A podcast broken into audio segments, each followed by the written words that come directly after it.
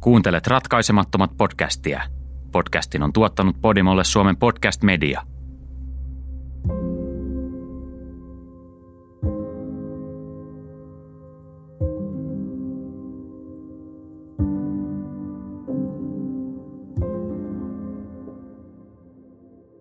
Manuel T. Gonzalez kuului Texas Rangeriin, Texasin parhaisiin poliisivoimiin, joka kutsuttiin auttamaan tutkinnassa Texasin silloisen kuvernöörin käskystä. Kaksi kaksoismurhaa kahden kuukauden sisällä herätti paljon ei-toivottua huomiota, ja Texas Rangers kutsuttiin paikalle korjaamaan tilanne. Kapteeni Gonzalez oli ollut Texas Ranger jo oli 25 vuotta, ja häntä pidettiin osavaltion tunnetuimpana ja parhaana lainvartijana – hänet tunnettiin räväkkänä ja dramaattisena hahmona, minkä hän itse usein pisti espanjalaisen perimänsä syyksi. Koska hän oli sinnikäs ja aina innokas kokeilemaan epätavallisia työskentelytapoja, häntä kutsuttiin yksinäiseksi sudeksi. Texarkana Gazetten päätoimittaja J.Q. Mahaffey kuvaili kapteeni Gonzalesia myöhemmin näin. Hän oli yksi parhaimman näköisistä miehistä, jonka olen koskaan nähnyt – ja pukeutui aina tahrattomaan kakipukuun ja valkoiseen Stetsoniin. Hänellä oli vyöllään kaksi norsunluukahvaista revolveria, eikä hän salailut sitä, että juuri hän oli se ranger, joka istui Crazy Watcher-hotellin toimistossa Mineral Wellsissa ja ampui kaksi entistä vankia, jotka yrittivät ryöstää paikan. Hän oli niin komea, että naispuoliset toimittajani eivät kerta kaikkiaan voineet jättää häntä rauhaan. Hänellä ei ollut juuri aikaa metsästää aavetta – Häntä kiinnosti enemmän antaa haastatteluja ja kertoa, miten gazetteja pitäisi johtaa. Kaikki muut etsivät olivat todella kateellisia yksinäiselle sudelle ja valittivat katkerasti aina kun hänen kuvansa oli lehdessä. Tillman Johnson, viereisen Millerin piirikunnan apulaissheriffi, kuvaili Gonzalesia esiintyjäksi, jonka maine kulki tämän edellä. Hän toisaalta myös kritisoi Rangeria ja sanoi, että hän ei ollut kummoinenkaan tutkija – vaikka olikin aina valmis ottamaan vastaan kiitokset muiden työstä. Hän kutsui lehdistön paikalle aina kun poistui hotellihuoneesta. Hän oli esiintyjä. Hän oli kyllä komea ja teki aina vaikutuksen. Ja totta kai hänellä oli myös maine tappajana.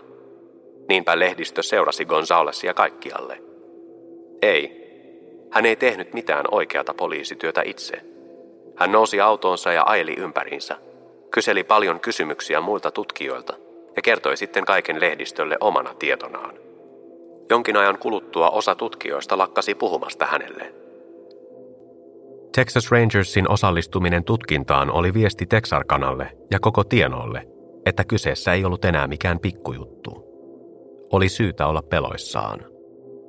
Ajan kuluessa monet pitivät kapteeni Gonzalesin osallistumista sekä parhaana että pahimpana asiana, mitä tutkinnalle koskaan tapahtui. Yksi varhaisimmista johtolangoista, jota poliisit seurasivat Paul Martinin ja Betty Joe Bookerin murhassa, oli Betty Joan saksofonin mystinen katoaminen. Betty oli intohimoinen muusikko ja soitti useissa orkestereissa. Vain tunteja ennen katoamistaan hän oli soittanut keikan Jerry Atkinsin kokoonpanon Rhythmersin kanssa. Atkins kertoi poliisille, että Betty lähti illalla saksofoni mukanaan – ja poliisin tiedossa ei ollut, että Betty ja Paul Martin olisivat poikenneet missään matkalla Spring Lakein puiston kuhertelupaikalle. Kun kaksi ruumista ja Paulin auto löydettiin myöhemmin, Bettyn alttosaksofoni oli kadonnut. Oli yksityiskohta sitten merkittävä tai ei, se oli ainakin johtolankaa. Yleisesti uskottiin, että saksofoni oli varastettu. Kenties nuoret olivat joutuneet ryöstön kohteeksi ja rikos oli mennyt pieleen – Texas Cityn poliisipäällikkö Jack Runnels alkoi tutkia asiaa. Viikkoa myöhemmin Texasin Corpus Christissa asuvaa miestä epäiltiin rikoksesta. 25. huhtikuuta, 11 päivää murhien jälkeen, mies yritti myydä musiikkiliikkeeseen saksofonia. Hän vaikutti hermostuneelta ja työntekijä päätti kutsua esimiehensä paikalle. Kun esimies kyseli mieheltä lisätietoja saksofonista, tämä pakeni paikalta – Poliisit kutsuttiin paikalle ja heille annettiin miehen tuntomerkit. Mies pidätettiin kaksi päivää myöhemmin, 27. huhtikuuta. Noiden kahden päivän aikana hän oli ostanut panttilainaamosta 45 kaliiperisen revolverin, ja kun poliisi tutki hänen huoneensa, sieltä ei löytynyt enää saksofonia. Sen sijaan huoneesta löytyi kassillinen verisiä vaatteita, joiden hän väitti tahriintuneen baaritappelussa. Vaikka mies tunnistettiin samaksi henkilöksi, joka oli yrittänyt myydä saksofonin musiikkiliikkeessä, hänet vapautettiin joitakin viikkoja myöhemmin. Hänet oli vangittu päiväkausiksi ja häntä oli kuulusteltu useita kertoja, mutta poliisin mukaan hän ei ollut syyllinen.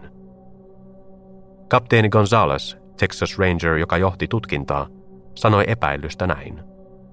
Tämä mies on täysin vapautettu syytteistä. Hänen kertomuksensa on tutkittu ja tarkistettu kahteen kertaan, eikä hänellä ole voinut olla mitään tekemistä näiden murhien kanssa. Päätös vapauttaa mies kaikista syytteistä sai tukea kuukausia myöhemmin, kun Betty Joe Bookerin saksofoni vihdoin löytyi. Se löydettiin 24. lokakuuta 1946, kuusi kuukautta murhien jälkeen, vain pienen matkan päästä hänen ruumiinsa löytöpaikalta.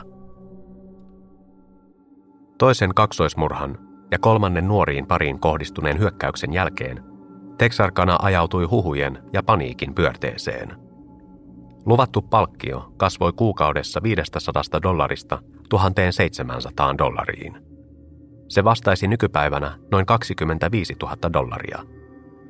Niinpä poliisi oli hukkua vihjeisiin, joista suurin osa osoittautui vääriksi.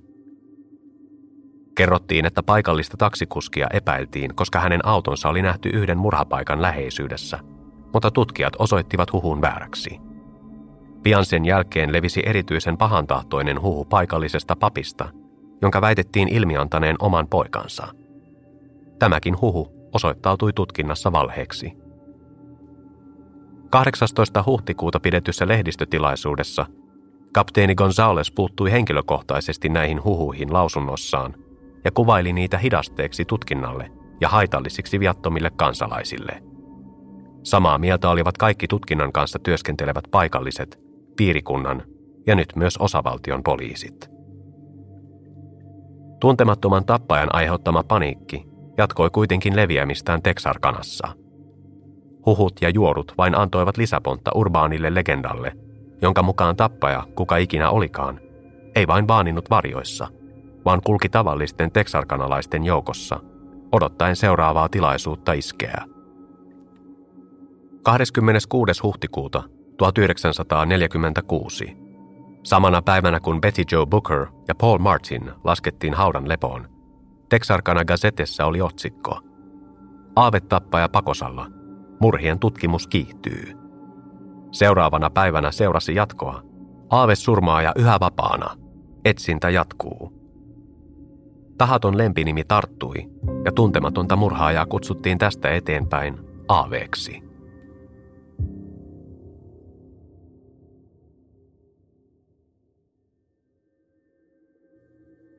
Walter Virgil Starks syntyi 3. huhtikuuta 1909 Arkansasin Texarkanassa maanviljelijäperheeseen.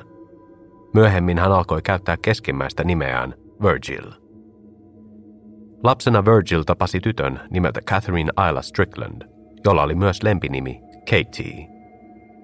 Virgilin tavoin hän oli syntynyt vuonna 1909, mutta muutaman kuukauden myöhemmin, 25. syyskuuta. He olivat ystäviä läpi lapsuusvuosiensa. Kun he varttuivat teini-ikään, ystävyys sai romanttisia sävyjä. Toinen maaliskuuta 1932 kun he olivat molemmat 22-vuotiaita, he päättivät mennä naimisiin. Heistä tuli herra ja rouva Virgil Starks, ja he muuttivat nykyaikaiseen maalaistaloon Texarkanan koillispuolelle. Maalaistalo sijaitsi 200 hehtaarin tontilla. Virgil oli pääasiassa maanviljelijä, mutta teki silloin tällöin hitsaajan töitä läheisillä maatiloilla. Katien sisko asui tien toisella puolella, ja Virgilin isä ja veli asuivat molemmat kahden mailin säteellä talosta – Pariskunnalla ei ollut lapsia, mutta he elelivät mukavasti. He viihtyivät toistensa seurassa ja heidän rakkautensa vain kasvoi vuosien varrella. 3. toukokuuta 1946 oli aivan tavallinen perjantai Virgil ja Katie Starksin elämässä. Virgil, joka oli tuolloin 37, lopetti työt alkuillasta. Kello oli juuri lyömässä yhdeksän, kun hän viimein pääsi rentoutumaan raskaan päivän jälkeen – Virgil laittoi radion päälle ja asettui kuuntelemaan lempiohjelmaansa, lempituoliinsa, olohuoneessa keittiön ja makuuhuoneen läheisyydessä. Samalla kun hän kuunteli radiota, hän selaili päivän Texarkana gazettea. Katie toi Virgilille lämpötyynyn lievittämään tämän selkäsärkyä ja antoi tälle hyvän yön suukon. Hän itse oli väsynyt ja meni makuuhuoneeseen lepäämään. Hän vaihtoi ylleen yöpaidan ja kävi vuoteeseen. Kului minuutteja. Katie makasi sängyssä eikä saanut unta. Hän kuuli häiritseviä ääniä, jotka saattoivat tulla takapihalta, ja pyysi Virgilia laittamaan radion pienemmälle. Virgil nousi tuolista aikeissa noudattaa pyyntöä, mutta pysähtyi niille sijoilleen. Vain sekunteja sen jälkeen, kun Katie oli pyytänyt makuuhuoneesta Virgilia laittamaan radiota pienemmälle, hän kuuli särkyvän lasin äänen. Hän nousi sängystä ja kiiruhti olohuoneeseen, jossa Virgil seisoi hetken paikoillaan, ennen kuin putosi takaisin nojatuoliinsa. Hänen kasvonsa olivat veren peitossa. Häntä oli juuri ammuttu, eikä Katie osannut sanoa kuinka monta kertaa. Katie ei tiennyt sitä, mutta murhaaja seisoi heidän kuistillaan ikkunan toisella puolella, juuri Virgilin nojatuolin takana. Katie syöksyi auttamaan miestään, mutta tajusi heti, että mitään ei ollut enää tehtävissä. Virgil oli kuollut. Seuraavaksi Katie kiiruhti puhelimen luokse soittamaan poliisille. Hän ehti vääntää seinäpuhelimeen kaksi numeroa, ennen kuin häntä ammuttiin kahdesti. Laukaukset ammuttiin samasta ikkunasta, jonka edessä Virgil istui, ja jonka takana murhaaja vaani odottamassa. Toinen luoti osui Katietä oikeaan poskeen ja tuli ulos hänen vasemman korvansa takaa. Toinen osui häntä juuri huulen alle, murtaen hänen leukansa ja useita hampaita. Luoti jäi kiinni hänen kielensä alle ja lamaannutti hänet kivusta ja pelosta. Hän putosi polvilleen ja pudotti puhelimen kädestään. Keitsi oli kuitenkin selviytyjä. Hänen kasvojensa hermokipu olisi halvaannuttanut kenet tahansa muun, mutta Katie ei antanut sen pysäyttää itseään. Hän ryömi kohti ainoata turvapaikkaa, jonka keksi. Makuuhuonetta, josta hän oli juuri poistunut.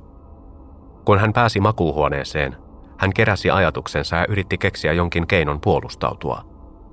Hän ja Virgil säilyttivät olohuoneessa pistoolia, ja Katie päätti yrittää päästä sen luokse, sillä se oli ainoa asia talossa, joka voisi häntä suojella. Kun Katie kompuroi olohuoneeseen, hän yhtäkkiä tajusi jotakin kauheaa. Hänen oma verensä oli sokaissut hänet. Hän ei enää nähnyt omaa kotiaan selvästi ja erotti vain hahmoja ja varjoja. Kun hän etsi pistoolia, hän kuuli jonkun repivän hyönteisverkkoa ikkunasta. Tappaja, joka oli ampunut Virgilia ja Katieitä ikkunan läpi talon etupuolelta, oli nyt juossut talon taakse ja lyhyet portaat takaovelle. Siellä hän repi hyönteisverkkoa keittiön ikkunasta päästäkseen sisälle ja käsiksi Katiin, joka hapuili sokaistuna tietään talon läpi jättäen jälkeensä verivanan ja murtuneita hampaita. Kun Katie kuuli murhaajan yritykset murtautua taloon, hän harkitsi hetken kirjoittavansa viestin sukulaisilleen. Hän päätti kuitenkin taistella. Tajutessaan, että murhaaja oli takaovella, Keiji päätti, että hänen paras mahdollisuutensa selviytyä oli paeta etuovesta. Hän kääntyi kannoillaan ja juoksi ruokasalin ja makuuhuoneen läpi käytävään ja kohti etuovea.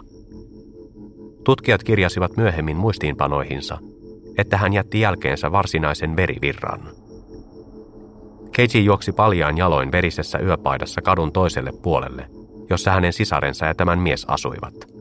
He eivät ikävä kyllä olleet kotona, joten Katie juoksi 50 metrin matkan naapuriin, jossa asui A.V. Prater. Kaikeksi onneksi Prater oli kotona ja hereillä. Hän kiiruhti ulos auttamaan Katietä, joka sai juuri sanottua, Virgil on kuollut, ennen kuin lyhistyi pihamaalle. Prater otti yhden kivääreistään ja ampui sillä taivaalle herättääkseen muut naapurit. Yksi naapureista, Elmer Taylor, vastasi hälytykseen. Prater kehotti Tayloria tuomaan autonsa ja tulemaan avuksi, sillä herra ja rouva Starksia oli ammuttu. Hän kertoi myös, että Virgil oli kuollut ja rouva Starks, Katie, tarvitsi välitöntä apua. Prater otti vaimonsa ja vauvansa mukaan ja ajoi Taylorin ja Katien kanssa Michael Magerin sairaalaan – joka nykyään tunnetaan Millerin piirikunnan terveyskeskuksena.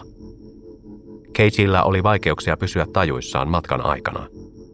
Hän oli niin sekava, että hän jopa kiskoi irti yhden murtuneesta hampaistaan, jossa oli kultapaikka, ja antoi sen Taylorille kiitokseksi avusta. Kun he saapuivat sairaalaan, Katie oli menettänyt paljon verta, kuten myöhemmin otetut rikospaikkakuvatkin todistavat, mutta ei ollut vaarassa joutua shokkiin. Hänen ruumiin toimintonsa olivat normaalit, ja hän pääsi myöhemmin samana iltana leikkaukseen, jossa hänen kasvojensa vammat korjattiin.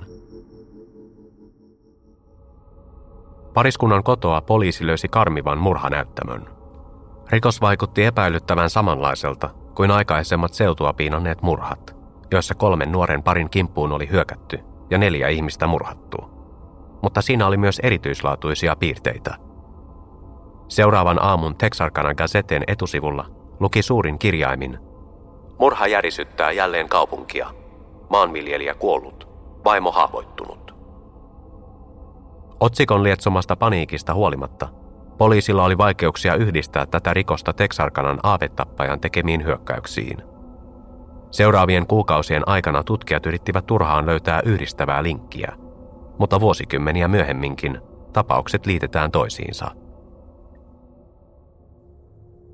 Kun ammuskelu Virgil ja Katie Starksin kotona raportoitiin, Millerin piirikunnan apulaisseriffit ja Arkansasin osavaltion poliisit olivat ensimmäisenä paikalla. Koska rikos oli tapahtunut Arkansasin puolella kaupunkia, puhelu välitettiin läheisen Hopin kaupungin poliisille, joka lähetti hälytystyöntekijät Starkin maatilalle ja Michael Meagerin sairaalaan, jonne Katie Starks oli juuri otettu sisään. Arkansasin osavaltion poliisit Charlie Boyd ja Max Tackett olivat ensimmäisinä rikospaikalla kuultuaan hälytyksen radiostaan. He lähestyivät taloa varoen ja menivät sisään. Sisältä he löysivät verivanan, joka johti heidät eteisestä olohuoneeseen, jossa Katietä ja Virgilia oli ammuttu. Virgil Starksin ruumis oli yhä paikalla, mutta vuosikymmenten aikana on kuultu ristiriitaisia raportteja sen tilasta – Toinen Arkansasin osavaltion poliiseista sanoi, että Virgil istui samassa verisessä nojatuolissa, johon hänet oli ammuttu, mutta toinen väitti, että hän makasi lattialla. Muutamat yksityiskohdat ovat kuitenkin varmoja. Virgilia oli ammuttu kahdesti takaraivoon, ja tuoli, jossa hän istui, oli syttynyt sen jälkeen tuleen. Katie oli nimittäin tuonut Virgilille lämpötyynyn ennen kuin oli mennyt sänkyyn, ja ampumisen jälkeen tyyny oli syttynyt palamaan. Tuli ei onneksi ollut ehtinyt levitä ennen kuin poliisit saapuivat paikalle. Hiukan sen jälkeen, kun etsivät Boyd ja Tackett olivat saapuneet Starksien maatilalle, Millerin piirikunnan sheriffi W.E. Davis tuli paikalle mukanaan lauma apulaisseriffejä ja muita piirikunnan viranomaisia. Vaikka tämä oli ensimmäinen ampumavälikohtaus Arkansasin puolella, koko seutu oli ollut paniikissa ja pelännyt, että rikokset leviäisivät rajan yli – Millerin piirikunta ei aikonut ottaa mitään riskejä. Sheriffi Davis määräsi kaikki seudun poliisit liikekannalle, Texasin ja Arkansasin osavaltion poliisit mukaan lukien, ja käski pystyttää tiesulun maantielle 67. Tavoitteena oli tavoittaa, pysäyttää ja kuulustella kaikki epäilyttävät henkilöt, jotka pyrkivät pois alueelta. Tiesululla tehtiin 12 pidätystä – mutta vain kolmea henkilöä kuulusteltiin perusteellisesti. Kuulustelujen perusteella heidät kaikki vapautettiin syyttöminä. Rikospaikalla yhdistyivät karmivalla tavalla Starksien normaali avioelämä ja varsinainen verivirta, kuten Texas Ranger kapteeni Gonzales sitä kuvaili ja jatkoi Katie Starksista. On uskomatonta, ettei hän vuotanut kuiviin. Tutkijat löysivät olohuoneen ja kuistin välisestä ikkunasta vain kaksi luodinreikää.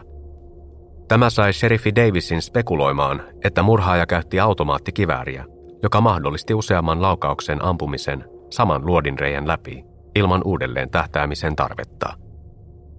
Talossa oli kuitenkin ammuttu neljä laukausta, vaikka ikkunassa oli vain kaksi reikää.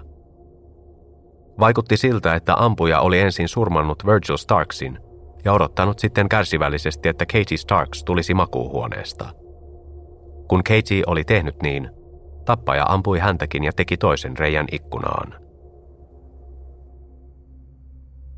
Tutkijat saivat rikospaikalta selville monia asioita hyökkäyksestä ja sen mahdollisesta tekijästä, mutta heillä oli vaikeuksia liittää niitä AVCen. rikolliseen, joka oli terrorisoinut nuoria pareja Bowien piirikunnassa. Ensinnäkin tämä oli ensimmäinen hyökkäys, joka tapahtui pariskunnan kotona, eikä syrjäisellä kuhertelupaikalla. Sen lisäksi kyseessä oli ensimmäinen ja ainoa hyökkäys, joka tapahtui Arkansasin puolella kaupunkia. Oli myös otettava huomioon käytetyt ammukset. Ensimmäisessä hyökkäyksessä, joka kohdistui Jimmy Hollisiin ja Mary Jean Larryihin, ei ollut ammuksia ollenkaan, vaan uhrit pahoinpideltiin rautaputkella tai taskulampulla. Kaksi seuraavaa hyökkäystä sen sijaan päättyivät kaksoismurhiin, ja molemmissa tapauksissa oli käytetty 32 kaliiperin ammuksia. Tutkijat arvelivat, että murhaaja oli käyttänyt Colt-pistoolia.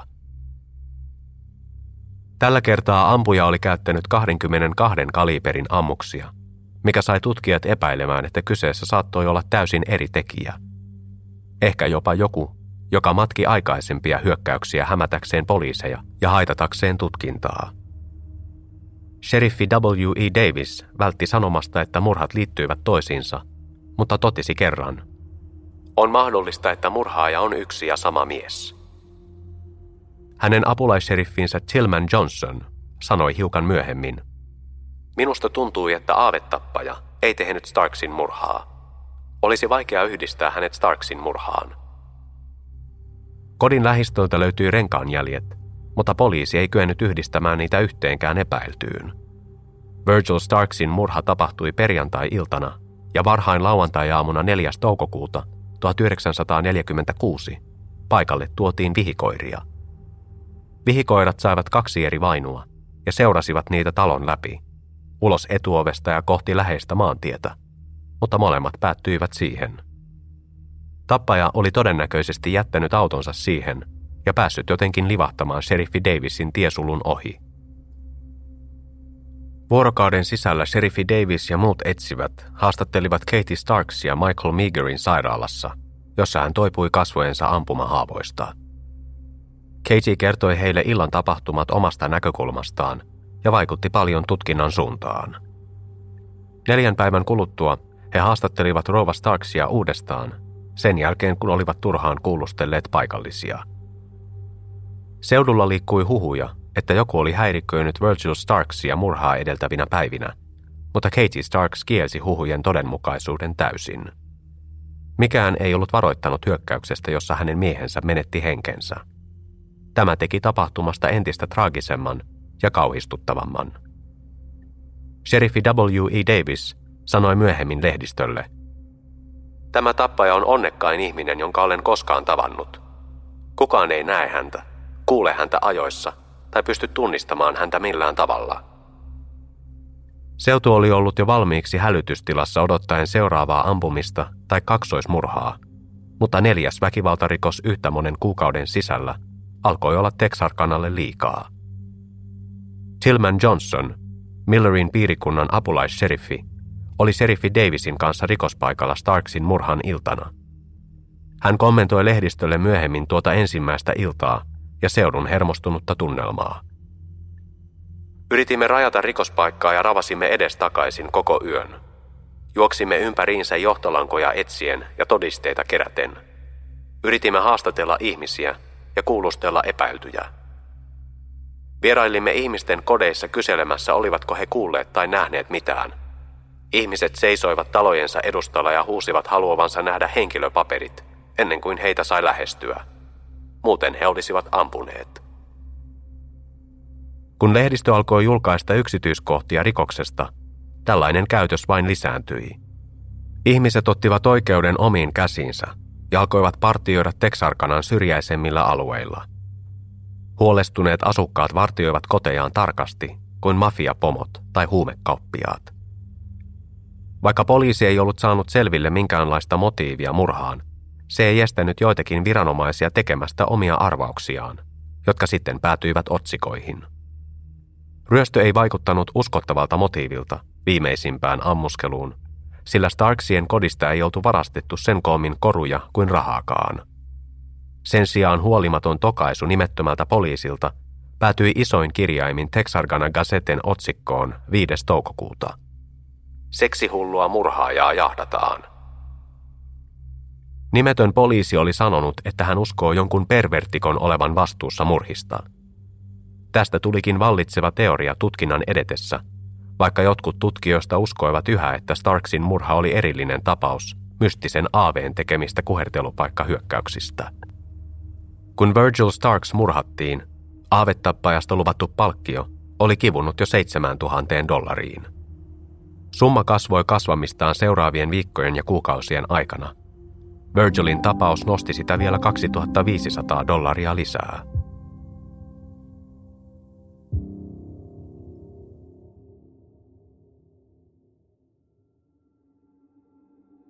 ...29.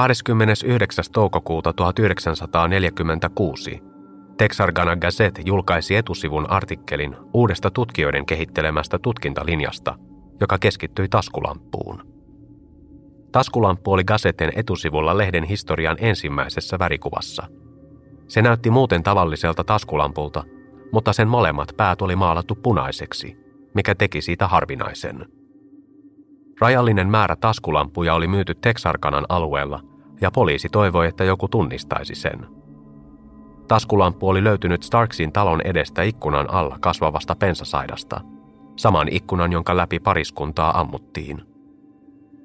Ampumista seuranneiden kolmen viikon aikana taskulamppua oli tutkittu Washington DC:ssä FBI:n rikoslaboratoriossa, jossa sille oli tehty huolellinen sormenjälkianalyysi. Ikävä kyllä analyysi ei tuottanut tuloksia, ja vaikutti siltä, ettei taskulampussa ollut sormenjälkiä – koska tutkinta ei ollut tuottanut tuloksia, poliisi uskalsi julkaista tiedon lehdistölle siinä toivossa, että se veisi huomion pois jutuista, jotka keskittyivät seksihulluihin ja pervertikoihin. Loppujen lopuksi tämäkin yritys veti vesiperän, eikä tuottanut tutkinnalle yhtäkään potentiaalista epäiltyä.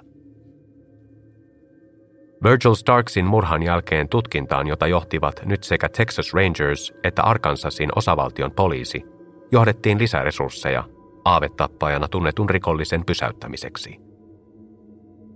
Texasin Austiniin lähetettiin viimeisintä poliisiteknologiaa, joka oli värikkään Texas Ranger-kapteeni Gonzalesin mukaan maan parasta. Mukana oli liikkuva poliisiradioasema, jonka avulla poliisit pystyivät kommunikoimaan keskenään autoistaan käsin. Nykyään kaikissa poliisiautoissa on samanlaiset vakiovarusteena, mutta vuonna 1946 tekniikka oli vallankumouksellista. Lisäksi Bowen piirikunnan sheriffin toimistoon asennettiin kaukokirjoitin, joka mahdollisti sujuvan kommunikoinnin eri hallintoalueiden ja osastojen välillä. Vain muutama päivä Virgil Starksin murhan jälkeen, 7. ja 8. toukokuuta, tämän teknologian avulla levisi tieto punatukkaisesta miehestä, jota tavoiteltiin osana aavetappajan tapausta – hänen sanottiin olevan aseistautunut ja armeijatakkiin pukeutunut, saksalainen ja entinen sotavanki. Hän oli uhkailut useita paikallisia asukkaita. Osaa heitä liftatessaan alueen halki, joten oli mahdollista, että hän oli kulkuri. Mitään ei seurannut tästäkään johtolangasta, mutta uusi teknologia mahdollisti sen, että tieto liikkui eri osastojen ja tutkijoiden välillä sujuvasti. Huhut aavettappajasta jatkoivat leviämistään – sekä Virgil ja Katie Starksin ampumista että helmikuista Jimmy Hollisin ja Mary Larryin hyökkäystä pidettiin yleisesti aavetappajan tekeminä. Yksi suosituimmista teorioista kaikkialla Texarkanassa oli se, että jokainen uhreista oli jollakin tavalla henkilökohtaisesti loukannut ampujaa, joka oli nyt kostoretkellä. Poliisi ei pitänyt teoriaa uskottavana, sillä uhrien välillä ei ollut mitään muuta yhteyttä kuin että he kaikki olivat olleet syrjäisellä paikalla viikonloppuiltana – Toinen teoria, jonka mukaan tappaja oli seksihullu maanikko, vaikutti suositulta tutkijoiden keskuudessa. Kolme ensimmäistä hyökkäystä sisälsivät todisteita seksuaalisesta väkivallasta, joten se saattoi hyvin olla tekijän motiivi. Lisäksi liikkui teorioita, jotka liittyivät joihinkin tiettyihin ihmisiin. Kaikkien vähänkään epäilyttävien paikallisten syyllisyydellä spekuloitiin ennemmin tai myöhemmin, ja he saivat maineen seksuaalisina sadisteina – kun yksi tällainen henkilö poistui kaupungista joksikin aikaa, puhuttiin, että poliisi olisi pidättänyt hänet. Huhujen mukaan häntä pidettiin Texas Rangersin salaisessa vankisellissä, jossa hänet oli kahlittu lattiaan ja häntä vartioivat konekiväärit vuorokauden ympäri. Kun asukas palasi kotiin, hänellä oli iso työ pelastaa maineensa. Bowen piirikunnan sheriffi Bill Presley joutui pyytämään yleisöä pysymään rauhallisena ja olemaan tekemättä vääriä syytöksiä. 19. toukokuuta Texarkana Gazette julkaisi artikkelin, jonka otsikko oli Lehdet kertovat, kun tappaja on saatu kiinni. Juttu sisälsi seriffi Presleyin haastattelun, jossa hän sanoi, Nämä huhut eivät kerta kaikkiaan pidä paikkaansa. Ymmärrämme kyllä, miksi niihin uskotaan. Odotamme kaikki jännittyneenä, että poliisit ilmoittavat tappajan vangitsemisesta. Yleisön ei pidä kuitenkaan olla niin innokas vangitsemaan tappajaa, että he leimaavat viattomia ihmisiä murhaajiksi ja uskovat sepitettyjä tarinoita. Tutkintaan osallistuvat etsivät ovat luvanneet, että yleisölle ilmoitetaan heti lehdistön välityksellä, kun tappaja on vangittu tai surmattu. Me vahvistamme tämän lupauksen. Lehdistö pidetään ajan tasalla tutkinnan etenemisestä ja saa uutisoida kaikki käänteet välittömästi. Uskomme, että kansalla on oikeus tietää, kun tappaja on saatu kiinni tai tapettu, ja lupaamme, että kansa siitä myös saa tietää. Jopa Texas Ranger kapteeni Manuel Gonzalez, joka mielellään näyttäytyi julkisuudessa ja korosti itseään aina tilaisuuden tullen, joutui antamaan lausuntoja huhujen levittämisen haitallisuudesta. Radiohaastattelussa hän sanoi, että paikallisten juoruilu oli vahingollista. Nämä huhut vain harhauttavat etsiviä tutkinnan päälinjasta. Tämän miehen vangitseminen on niin tärkeää, ettei meillä ole varaa jättää yhtään vihjettä tutkimatta, vaikka se kuulostaisi kuinka keksityltä. 3. toukokuuta tapahtuneen Virgil Starksin murhan jälkeen Texarkanan asukkaat odottivat malttamattomina poliisin lausuntoa. Helmikuun jälkeen oli tapahtunut neljä väkivaltaista hyökkäystä, joissa oli kuollut viisi ihmistä ja haavoittunut kolme. Media antoi ymmärtää, että tappaja voisi iskeä uudelleen minä hetkenä hyvänsä. Starksin maatilalla tapahtunutta ampumista seuraavana päivänä lähitienoon kaupat alkoivat myydä lukkoja oviin ja ikkunoihin – aseita, ammuksia ja kaikkia mahdollisia kodin turvaan liittyviä tarvikkeita. Asukkaat, jotka vain kuukausia aikaisemmin olivat huoletta jättäneet etuovensa lukitsematta, remontoivat kotejaan pelon vallassa. Monet poistuivat kotoaan vain päiväsaikaan ja ottivat rutiiniksi lukita iltaisin kaikki ovet ja ikkunat, sulkea verhot ja jopa ansoittaa kotiensa sisäänkäynnit. Jotkut telkesivät ovensa ja ikkunansa tavaralla, josta lähtisi kova ääni, jos joku yrittäisi tunkeutua sisään. Koko Texarkana oli tulossa vainoharhaiseksi. W.E. Atchison, paikallinen, joka oli tapahtumien aikoihin 16-vuotias, kertoi myöhemmin toimittajalle. Jos halusit mennä jonkun luokse kylään pimeän jälkeen, piti soittaa ensin ja ilmoittaa olevansa tulossa. Kaikki miettivät, oliko tappaja joku, joka asui keskuudessamme – ja itsekin pohdin yhä kuka se oli. Pitkän tutkinnan aikana poliisille tuli selväksi, että paikalliset olivat hermostuneita ja ilmoittivat poliisille kaiken, minkä tulkitsivat aavetappajan tekosiksi, mukaan luettuna epäilyttävät äänet ja kolahdukset yössä. Monta viikkoa kaikista väkivaltaisimman Virgil ja Katie Starksin hyökkäyksen jälkeen poliisille virtasi ilmoituksia epäilyttävistä hiippareista. Tillman Johnson joka oli silloin Arkansasin Millerin piirikunnan apulaisseriffi, muisteli myöhemmin. Saimme jatkuvasti puheluita hiippareista etenkin öisin. Ihmiset soittivat poliisille kaikista äänistä, joita kuulivat. Lähes kaikki epäilyttävät hiiviskelijät olivat mielikuvituksen tuotetta, ja poliisi piti ilmoituksia turhina. Hiippareiden joukossa oli muun muassa kissa, joka leikki yläkerran roskakorissa, ja mies, joka odotti bussia rankkasateessa naapurinsa kuistilla. Poliisit, jotka jatkuvista ilmoituksista valittivat, olivat osasyyllisiä Texarkanaa piinaavaan pelkoon. Syynä ei ollut niinkään se, etteivät he olleet onnistuneet löytämään johtolankoja, vaan lausunnot, joita he olivat antaneet julkisuuteen aavettappajasta. Sen lisäksi, että tappajaan oli viitattu seksuaalisena sadistina, Texas Rangersin kapteeni Gonzales oli antanut radiossa julkisen lausunnon vain muutama päivä Starksin ampumisen jälkeen, toukokuun kuudes. Lausunnossa hän kehotti teksarkanalaisia näin. Rasvatkaa aseenne ja tarkistakaa, että ne ovat ladattuna.